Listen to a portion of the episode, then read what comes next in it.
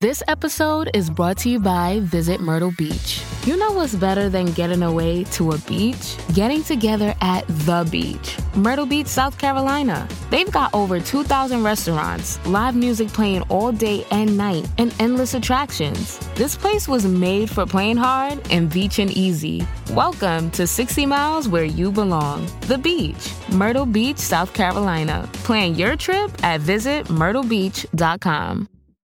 It feels like we're all being told to go on this diet, take that supplement. Ozempic will give you depression, but you know what'll cure that? Weed. Or you could try to balance your hormones. At Science Versus, we're like, what the f is going on?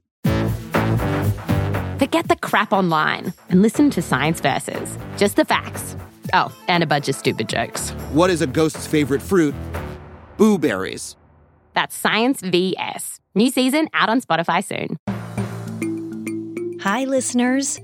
Due to the unfortunate spread of COVID 19, Parcast has decided to temporarily halt recording this week. Although it saddens us to interrupt your listening experience, we feel that it is a necessary precaution to ensure the safety of our hosts and staff. In lieu of this week's episode of The Dark Side of, I'm excited to introduce another space related tale from the fantastic Parcast series, Female Criminals. Lisa Nowak was on a mission, but not the kind of mission you'd expect from a NASA astronaut. Hers was to drive 900 miles from Houston to Orlando with a car full of weapons to confront her ex lover's new girlfriend. I hope you enjoy these episodes of Female Criminals. It's certainly one of my favorite shows from the Parcast family. You can examine the psychology, motivations, and atrocities of other female felons by following the Parcast series Female Criminals on Spotify. New episodes premiere every Wednesday. Listen free on Spotify or wherever you get your podcasts. Due to the graphic nature of this woman's crimes, listener discretion is advised. This episode contains descriptions of harassment and death that some people may find offensive. We advise extreme caution for children under 13. We copy it down, Eagle. Listen, uh, the 1969 Apollo 11 moon landing was a momentous event in world history. Not only did it represent the zenith of humanity's technological might to date, it was also the triumphant culmination of America's space race against the Soviet Union. At six years old, Lisa Marie Caputo didn't know or care about the supposed political victory. She sat squashed in between her mother and father on the couch. Her legs were still too short to reach the floor, but her eyes, they worked just as well as any adult's. Lisa stared, transfixed at the TV screen, and held her breath along with the rest of the world as Neil Armstrong took that first step on July 20th, 1969. That's one small step for man, one giant leap for mankind. These words, the image of the boundless space on the pixelated screen, represented a first step for Lisa as well, an initial seed of wonder planted deep within her heart. At six, Lisa had no idea the lengths she'd go to chase that wonder. She never could have imagined that one day she would be one of the anointed few chosen to go forth into outer space the knowledge would have filled her with joy. However, not every aspect of her future would be so awe inspiring. On the contrary, Lisa would have been horrified had she known the dangerous decisions her future self would one day make. Decisions that would lead that little girl on the couch to a 6 by 8 cell behind bars.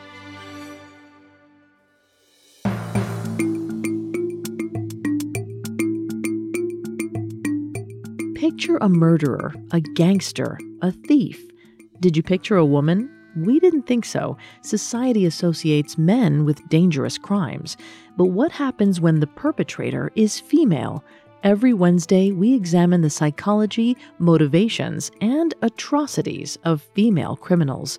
Hi, I'm Vanessa Richardson, and you're listening to Female Criminals, a Parcast original.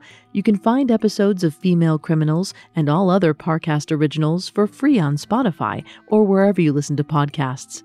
To stream Female Criminals for free on Spotify, just open the app and type Female Criminals in the search bar. At Parcast, we're grateful for you, our listeners. You allow us to do what we love let us know how we're doing. Reach out on Facebook and Instagram at Parcast and Twitter at Parcast Network.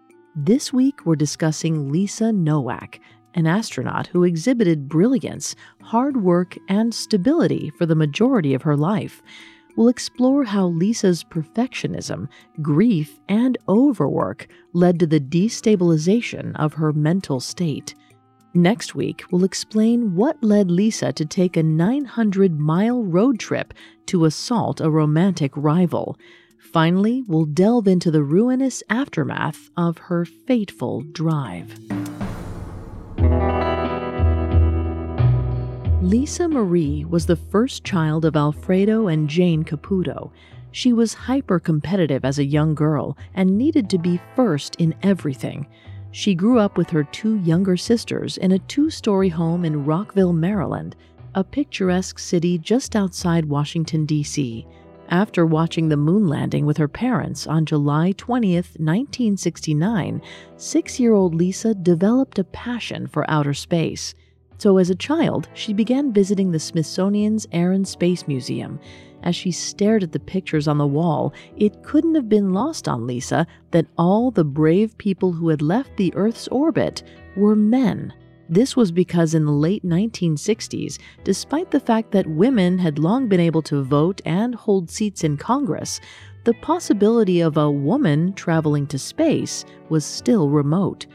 In fact, in 1961, NASA canceled the fledgling Women in Space program due to lack of official support. It seemed that NASA believed that a woman's rightful place was firmly within the Earth's orbit. John Glenn, the first American man to ever go into orbit, was one of the most vocal of these critics, stating, The men go off and fight the war and fly the airplanes. The fact that women are not in this field is a fact of our social order. This was the climate in which Lisa visited the Smithsonian Space Museum and stared at the male faces on the wall. Perhaps the homogeneity of those faces was what inspired her to work so hard in school. Perhaps she hoped that if she persevered, she might transcend the sexist circumstances that shackled women firmly to the earth. In a later interview, Lisa admitted that even as a little girl, she studied really hard. A childhood friend confirmed this, stating that Lisa was hyper focused, not silly. She excelled throughout school, went to church, and then when she returned home, she dreamed about walking on the moon.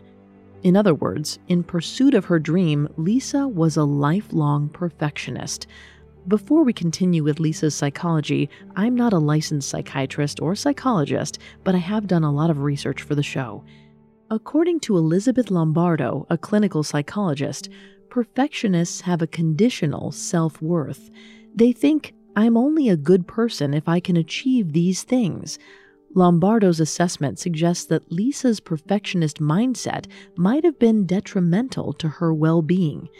However, Lisa must have felt justified in her pursuits when, in 1976, the U.S. Naval Academy opened its doors to women for the first time. Since several astronauts were Naval Academy graduates, Lisa might have seen the development as the first toppled barrier between her and her dream. Author Diane Fanning detailed what came next in her book, Out There. 13 year old Lisa told her mother, Jane, that she was going to be an astronaut. Jane was aware of her daughter's interest in space, but she had no idea it had progressed to the point of Lisa wanting to make it a vocation. She cautioned Lisa, You can't be an astronaut. There aren't any female astronauts. Lisa pushed back, telling her mother about the recent development at the U.S. Naval Academy. In addition, NASA was now accepting women into their astronaut program. It was that last development that spurred Lisa to continue her habit of excellence in high school. In 1976, 13 year old Lisa proved herself exceptional. She aced her math and science classes, focusing heavily on calculus and physics. Courses Lisa must have known she'd need to master for a future career in aeronautics. By her senior year in 1980, 17 year old Lisa was accepted into the Ivy League school Brown. But when she found out she'd also gained admittance into the U.S. Naval Academy, it wasn't even a question. According to Diane Fanning, in July 1981, 18 year old Lisa reported to Halsey Fieldhouse in Annapolis, Maryland, to begin her induction into the U.S. Naval Academy. Shortly after arriving, Lisa cut her long hair short, donned the all white Navy cadet uniform, and joined her peers in a single file line to the medical clinic. Once there, Lisa was weighed, vaccinated, and ferried off to the dining hall. Then, after consuming her first government issue meal, she reported to Tecumseh Court. There, Lisa, along with her fellow newcomers, would swear an oath to protect the United States Constitution against all enemies, both foreign and domestic. But before the ceremonious oath, the superintendent directed the new students to look to their left, then they're right. He solemnly informed them one of those persons will not be with you four years from now when you graduate and receive commissions in the Navy or the Marine Corps. Like the other students around her, Lisa likely swore to herself that she would not crack under pressure. She would make it to graduation, no matter what. But the Naval Academy's hostile environment would make her promise difficult to keep. All first years at the Naval Academy were treated like second class citizens. They were derogatorily referred to as plebes, screamed at, and ordered around by the older students. Making the situation more fraught, first years were required to keep their living spaces spotless at all times. This task was made near impossible as upperclassmen were allowed to toss a plebe's room at any time. This was the practice of trashing a first year's room by upending wastebaskets, yanking sheets off of beds, and largely throwing their living spaces into disarray. Then, desperate to put everything to rights, the first year would have to race around the room fixing as much as they could before their room inspections. In addition to this indignity, first years were also often subjected to impromptu tests by their older peers. At any moment, they could be stopped in the halls or dining rooms and forced to answer questions like What missiles does a DDG carry? Then the first year would have to answer quickly, correctly, and at the top of their lungs. This hazing behavior was entirely sanctioned by the Navy. They saw it as a necessary evil to separate the weak from the strong. In addition to having to contend with the abuse that all plebes were subjected to, Lisa and her female peers likely also had to deal with hazing that specifically targeted their gender. For example, female first years were referred to as plebes, the moniker a derogatory portmanteau of the word plebe and the word boobs. Unfortunately, this was far from the most offensive name they were called. Sometimes male Naval Academy students referred to their female peers as WUBAs. According to Diane Fanning, the term had a dual meaning. On some occasions, WUBA stood for Women Undergoing Broadening Assets. The Navy required every student to adhere to a 3,400 calorie per day diet. For some women, this caused them to gain weight, hence their broadening assets. Even worse, sometimes WUBA stood for Women Used by All. This configuration was wielded against female students to suggest they were hypersexual. According to Fanning, during Lisa's time at the academy, a frequent joke that was bandied around by her male peers went like this what do you get if you throw seven WUBAs into the Chesapeake? You get a bay of pigs. This joke communicated two sexist beliefs for the price of one. The first, WUBAs slept around. The second, their promiscuous behavior made them pigs. This sort of casual sexism wasn't only exhibited amongst male students. Lisa was likely also privy to sexist remarks from her professors. In Out There, Diane Fanning explained that more than once, Lisa heard a professor stand in front of a class and say, I don't think women should be here. Though Lisa ignored these remarks and single mindedly focused on her studies, the constant barrage of sexism possibly had an adverse effect on her psyche. A research study conducted by Joan C. Williams, Katherine W. Phillips, and Erika V. Hall shows that women are especially targeted by sexist biases in science, technology, engineering, and mathematics fields, or STEM. According to the study, women in STEM fields are forced to walk a tightrope where they're expected to behave more masculine to prove their competence, but then simultaneously denigrated for not being feminine enough. Williams, Phillips, and Hall's research also showed that women in STEM are required to prove their capability over and over again. This relentless sexist competence testing causes a lot of psychological strain. Consequently, a combination of all these factors can sometimes cause women to abandon STEM fields entirely. But Lisa wasn't going anywhere. By sheer force of will, she continued to excel at the Naval Academy. She aced her STEM heavy 18 hour a week workload and performed admirably in all of the Navy's required athletic exercises. Then, in the summer of 1983, 20 year old Lisa headed down to Pensacola, Florida to work at the Naval Air Station. And like she'd done when she was six years old, Lisa watched the launch of the Challenger shuttle on June 18th. At 20, the sight filled her with hope because this time she knew that the shuttle had a woman on board. Astrophysicist Sally Ride was the shuttle's mission specialist. She was also the first American woman to ever go into space. The knowledge likely filled Lisa with certainty. If Sally Ride could do it, then with enough hard work, she too could reach for the moon and land among the stars. Up next, Lisa realizes firsthand that space exploration is fraught with danger. This episode is brought to you by Visit Myrtle Beach. You know what's better than getting away to a beach? Getting together at the beach. Myrtle Beach, South Carolina. They've got over 2,000 restaurants, live music playing all day and night, and endless attractions. This place was made for playing hard and beaching easy. Welcome to 60 Miles where you belong. The beach, Myrtle Beach, South Carolina. Plan your trip at visitmyrtlebeach.com. Now back to the story. In 1984, during her third year at the Naval Academy, 21 year old Lisa met 21 year old Rich Nowak. Like Lisa, Rich was studying aerospace engineering.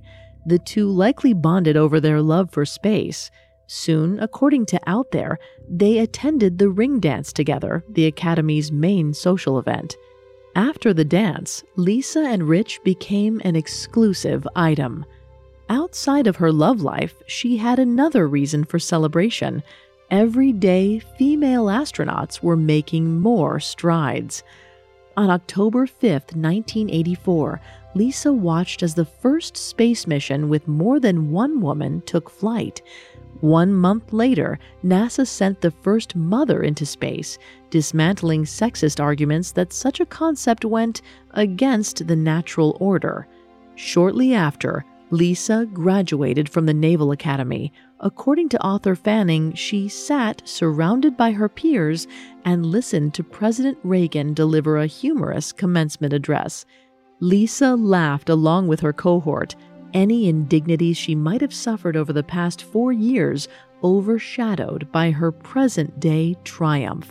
She had done it. She'd not only survived, she had excelled. A few weeks before graduation, she'd gained admittance into the Navy's prestigious flight school. This was a huge accomplishment for any graduate, male or female, as candidates had to be extraordinary to even be considered. It also meant that Lisa was one step closer to her dream of becoming an astronaut. In light of that, any hazing she might have experienced at the Academy must have seemed a worthy price to pay. In November of 1985, 22 year old Lisa reported to flight school at United States Naval Air Station in Pensacola, Florida. She soon moved into the military base on West Michigan Avenue. Her boyfriend, Rich, was already stationed there, and he wasted no time in helping her feel at home. And she had another reason for excitement. The next launch of the Challenger was scheduled for liftoff. As Diane Fanning described, Lisa had paid close attention to the news of the preparations because the launch would be the second in U.S. history to carry more than one woman. In addition to experienced astronaut Judith Resnik and her five male colleagues, civilian teacher Christa McAuliffe would also travel up in the shuttle as part of NASA's Teachers in Space program. Despite the clear PR machinations behind Christa's presence on the shuttle, Lisa likely would have been encouraged by the inclusion of another woman, nevertheless. It's unclear if Lisa watched the Challenger launch live, but her desire to become an astronaut herself suggests she probably did. Along with the rest of the world, 22 year old Lisa likely sat on her couch on January 28, 1986, her eyes fixed on the screen as NASA commentator Hugh Harris counted down. T minus 15 seconds. T minus 10, 9, 8, 7, 6, we have main engine start. Four, three, two, one, and liftoff. Liftoff of the 25th Space Shuttle mission. It was majestic, a modern day miracle, and it never got old. Not for the Floridians perched up on rooftops, their eyes trained towards the sky, nor for Christa McAuliffe's students gathered in their school auditorium, blowing on party horns as their teacher's shuttle took off. And it must have felt particularly special for Lisa. She was probably surrounded by her boyfriend Rich and the rest of her friends down at the base. And as she watched the Challenger ascend, perhaps Lisa imagined her own transcendence, the day that she would also climb into a rocket ship and take flight. And then a puff of gray smoke spurted out from the Challenger's right booster. A flicker sparked and grew into a flame. Then, as the students in the auditorium, the people on rooftops, and Lisa herself watched, the Challenger shuttle exploded. There were seven astronauts inside the Challenger when it blew to pieces. Seven people who, like Lisa, had worked their entire lives in service of this one goal, this singular dream.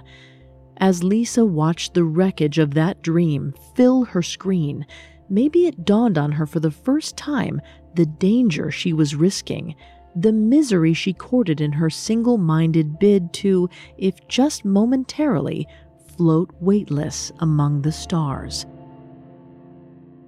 Two years after the Challenger tragedy, on April 9, 1988, 25 year old Lisa married her longtime boyfriend, Rich, in the chapel at the U.S. Naval Academy. Author Diane Fanning wrote that, though filled with love, the service was shorter than a typical Catholic ceremony, only about 30 minutes in total. After exchanging vows, Rich and Lisa led the party out of the sanctuary. Outside, naval officers formed an archway with their raised ceremonial swords. They blocked Lisa and Rich's passage until, as ceremony dictated, the two turned towards each other and kissed. The officers raised their swords, clearing the path forward, and Lisa and Rich ran through the arch as their family and friends cheered them on. The kiss, the wedding, was a statement of hope, a prayer for the years ahead, and for Lisa, perhaps it acted as a rebirth after the horror of the Challenger explosion. NASA's next shuttle, the Discovery, took off without incident on September 29, 1988. Days later, on October 3rd, the Discovery landed safely to much jubilation. For NASA, the successful shuttle landing was not only a relief, it saved the space program. Astronaut Rick Hauck, commander of the Discovery, said, It had to work. We couldn't afford to lose another vehicle, much less another crew. I don't think the manned spaceflight program could have withstood another Challenger. Lisa felt that her dream of becoming an astronaut had been rescued from the ashes as well, so she jumped at the chance to take on her next naval assignment. For her next role, 25 year old Lisa was transferred to Oxnard, California. She joined the Navy's Tactical Electronic Warfare Squadron. The job required Lisa to master flying two military aircrafts. She knew that by proficiently manning these planes, she could demonstrate her fitness for the government's astronaut program. So, like she'd done so often in her life, she set about distinguishing herself. Her abilities were not lost on her superiors. They soon promoted Lisa to mission commander and electronic warfare lead.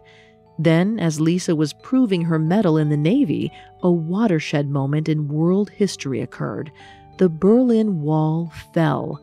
Just like that, the USSR was no more. Though this event had worldwide ramifications, it was particularly significant for the American space program.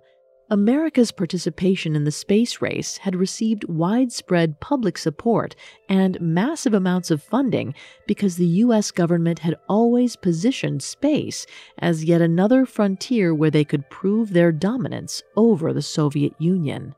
Now that the Soviet Union was no more, an awkward question arose. Did the U.S. space program still even have a reason to exist? NASA answered the question with a resounding yes, opting to cooperate with Russian cosmonauts now that they'd been soundly put in their place. It was the genesis of a new frontier in American Russian diplomacy. As for Lisa, she too was entering a new phase of her life, breaching new ground. In February 1992, Lisa Nowak gave birth to her first child, Alexander. And yet, despite this major life event, Lisa's career didn't slow down in the slightest. Author Diane Fanning wrote that a month after the birth in March, Lisa earned a Master's of Science degree in aeronautical engineering. She followed this by earning an engineering degree in aeronautics and astronautics in September. As she juggled her studies with being a new mom, Lisa also managed to squeeze in applying to the Navy's test pilot school. Competition to gain admittance into the program was fierce, so much so that Lisa, a stellar candidate, was rejected on five separate occasions. But it wasn't in Lisa's nature to take no for an answer, so she applied again, and on the sixth time, she was accepted. In a later interview with Ladies Home Journal, Lisa stated, I basically came to test pilot school with a nine month old baby, and it was definitely a challenge to do the flying and take care of a baby, but I learned I could do it. And yet, despite Lisa's measured words, it's possible she downplayed the strain of juggling motherhood and being an active member of the Navy. After all, Lisa wanted to be an astronaut, and the US government had long promoted the image of the infallible rocket man hyper focused, and capable, this embodiment of the right stuff was always more automaton than human being, let alone anything remotely maternal. It's possible Lisa felt pressure to live up to that ideal even before becoming an astronaut, especially since studies suggest that balancing work with motherhood isn't merely challenging, as Lisa claimed in the interview, it can be punishing. Psychologists Barbara Reichle and Leo Montada found that for new mothers, parenthood can occur as a crisis, ushering in ill effects such as depression and dysphoric states. Furthermore, many first time mothers report conflict and strain, even more so when they're employed. And compared with their husbands, the decline in satisfaction of first time mothers is faster, the drop larger. This discrepancy in satisfaction rates between new mothers and fathers is likely because studies have found that new mothers often take on the bulk of household and child rearing duties. This division of labor persists even if said new mother also works outside of the home. It's unclear what the exact division of labor in Lisa's home was. If her household resembled the average American's, she was likely responsible for the bulk of the child rearing and house maintenance tasks, in addition to her duties at the Navy. Such a burden could not have been easy to shoulder. Adding to Lisa's stress was the fact that sexism and sexual harassment of women was still a huge problem in the U.S. Navy. Nothing demonstrated this more than the 1992 tailhook scandal 100 U.S. Navy and Marine Corps aviation officers were alleged to have sexually assaulted and or harassed 83 women at a naval convention. The event summarily proved that the U.S. Naval Corps still had a long way to go to create an equitable and safe environment for its female officers. And yet, despite the formidable stressors Lisa might have faced in both her home and work life, she continued to excel in the Navy's prestigious test pilot program. Then, in early 1996, after a lifetime of hard work, 32 year old Lisa was accepted into NASA's astronaut program. She would be only the 47th graduate of the United States Naval Academy to ever accomplish the feat and Lisa was overjoyed. But before she, her husband Rich, and their four year old son Alexander could fly to Texas for the advent of the astronaut program, an innocuous event occurred. In a final routine assignment for the Navy, Lisa was paired with a fellow officer named Bill Oefelein. The two served on the same squadron for a brief period of time, and then at the conclusion of the assignment, they went their separate ways. It never occurred to Lisa that she would ever see Bill again. She never imagined that he would become the catalyst, the match that would inspire her to set aflame everything she had worked her entire life for. Up next, a tragic event causes Lisa to reconsider her lifelong dream. Now, back to the story. In 1996, after being accepted into NASA's astronaut program, 32 year old Lisa Nowak, her husband Rich, and their four year old son Alexander moved to a comfortable Texan suburb in Clear Lake City. According to author Diane Fanning, their neighborhood was popular amongst NASA employees and thus was filled with rocket scientists and astronauts. This was a blessing for Lisa's small family, as the community was tight knit, people watching one another's kids with little or no advance notice. Shortly after settling in, Lisa's husband, Rich, got a job as a space communications contractor. As for Lisa, she reported to the Johnson Space Center. NASA required all its astronaut trainees to undergo a psychological evaluation. One might expect such a process to be fairly rigorous, but according to Fanning, the evaluation consisted only of a standard battery of psychological tests, a structured two hour interview with a psychiatrist and a psychologist, and a flexible follow up session with the psychiatrist alone. Thus, Lisa passed NASA's psychological screening handily, once that hurdle was cleared, she immediately immersed herself in the relentless task of astronaut candidate basic training. Fanning writes that as an astronaut trainee, Lisa had to go through exhaustive exercises for land and sea survival, scuba diving, and spacesuit training. In the first few months, she also trained for emergencies in high and low atmospheric pressure chambers. In addition, Lisa had to rack up hours of jet flight time to qualify as a shuttle mission specialist. Once she accumulated the requisite hours, she moved on to mastering the complex shuttle mission simulators. Lisa learned what to do throughout a manned flight, including pre launch, launch, orbit, re entry, and landing protocols. Alongside this punishing training regimen, Lisa also had to attend classes on astronomy, meteorology, oceanography, geology, physics, and advanced mathematics. Though fulfilling the program's extensive academic and physical requirements had to have been taxing, Lisa once again proved herself up to the task. And in August 1998, after two years in the trainee program, 35 year old Lisa was promoted to astronaut qualified for flight assignment as a mission specialist. With that, Lisa Nowak was at last qualified to travel into outer space. However, getting assigned to a shuttle mission was another thing entirely. It largely required Lisa to wait. After a lifetime of pushing onwards, always garnering the next qualification, clearing the next hurdle, now being forced to cool her heels until someone deemed her worthy enough to fly, couldn't have been easy for Lisa. This particular form of powerlessness was best expressed by Frank Caldeiro, an astronaut in Lisa's class.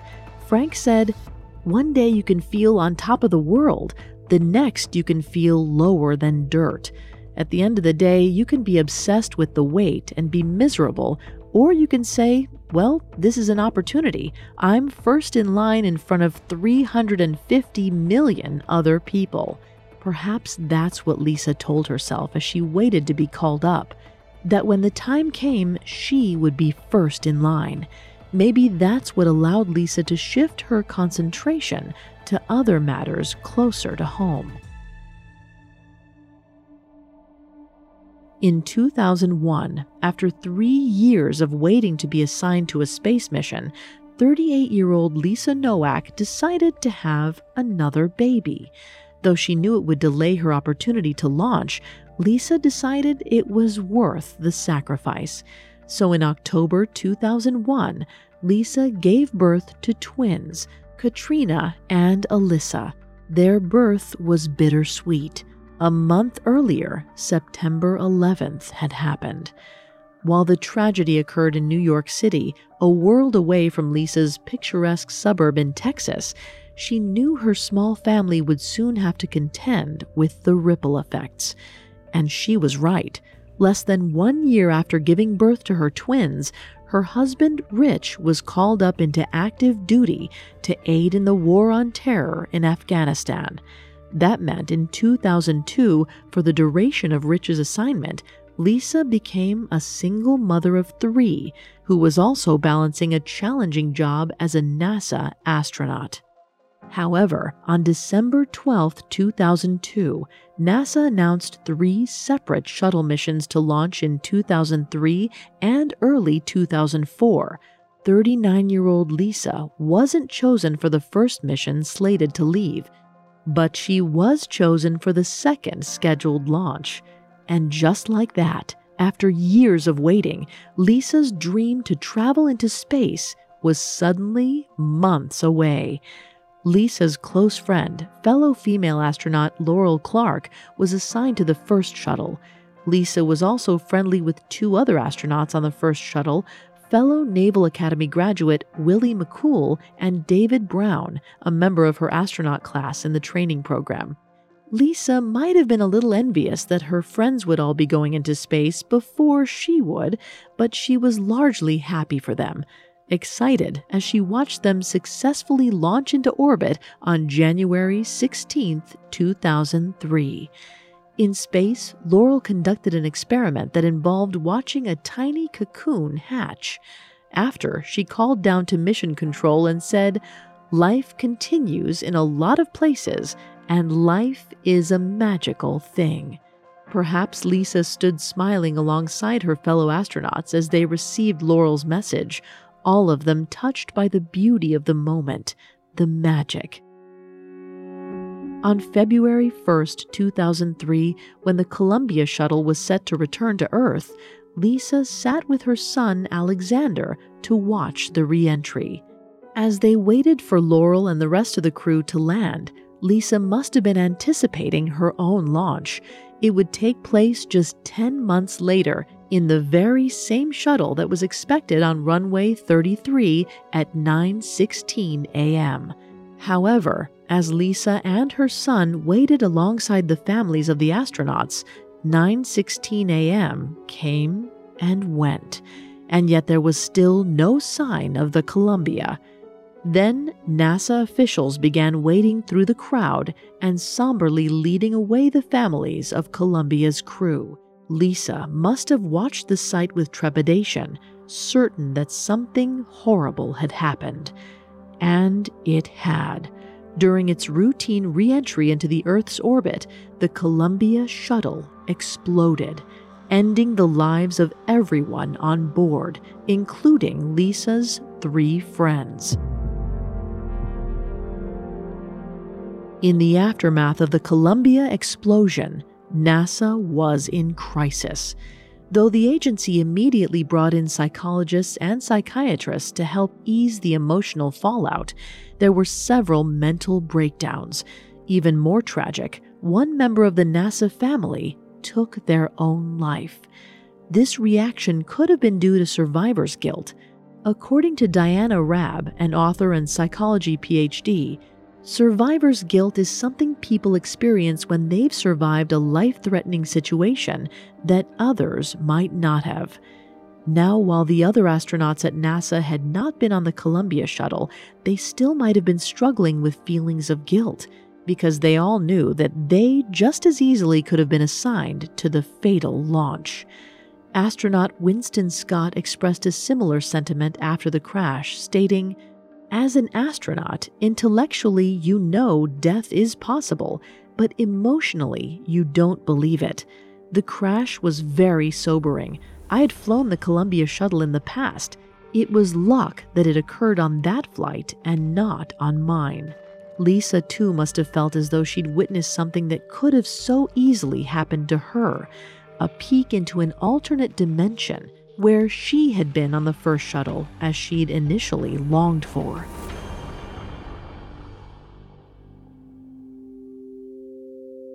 In addition, NASA indefinitely canceled all future launches, meaning Lisa's own upcoming launch was no more. Yet, despite these dual tragedies, 39 year old Lisa shoved down her feelings she agreed to act as NASA's casualty assistance officer, opting to help Laurel Clark's family move on in the aftermath of Laurel's death. But it's unclear who, if anyone, was helping Lisa cope. According to Diane Fanning, everyone believed Lisa was handling the situation well, trained to compartmentalize and set aside her feelings for the good of the mission, they believed she had things well under control. Maybe Lisa herself believed it. Her friends had died. Her lifelong dream had been indefinitely postponed. But maybe Lisa felt she could push through, white knuckle it, and be just fine when she came out on the other side. Despite how Lisa might have felt, the reality was she wasn't fine, not in the slightest. Complicating the situation, Lisa's acquaintance, Bill Oefelein, had been transferred to Texas. In the wake of her grief, Lisa's relationship with Bill would warp into something ugly, something dangerous, and then all the pain Lisa had been holding deep inside would explode.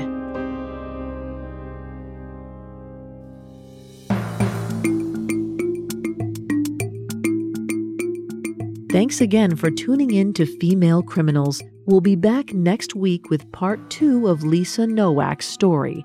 We'll follow Lisa as she falls in love with Bill Oefelein. We'll also cover how she became determined to safeguard their love at any cost. For more information on Lisa Nowak, amongst the many sources we used, we found the book Out There by Diane Fanning extremely helpful to our research. You can find all episodes of Female Criminals and all other Parcast originals for free on Spotify. Not only does Spotify already have all of your favorite music, but now Spotify is making it easy for you to enjoy all of your favorite Parcast originals, like Female Criminals, for free from your phone, desktop, or smart speaker. To stream Female Criminals on Spotify, just open the app and type Female Criminals in the search bar.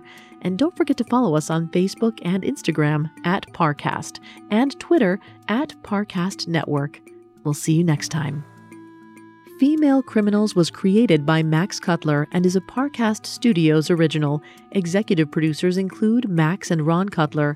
Sound design by Scott Stronach, with production assistance by Ron Shapiro, Carly Madden, and Aaron Larson. This episode of Female Criminals was written by Abiageli Adimegu, with writing assistance by Abigail Cannon. I'm Vanessa Richardson.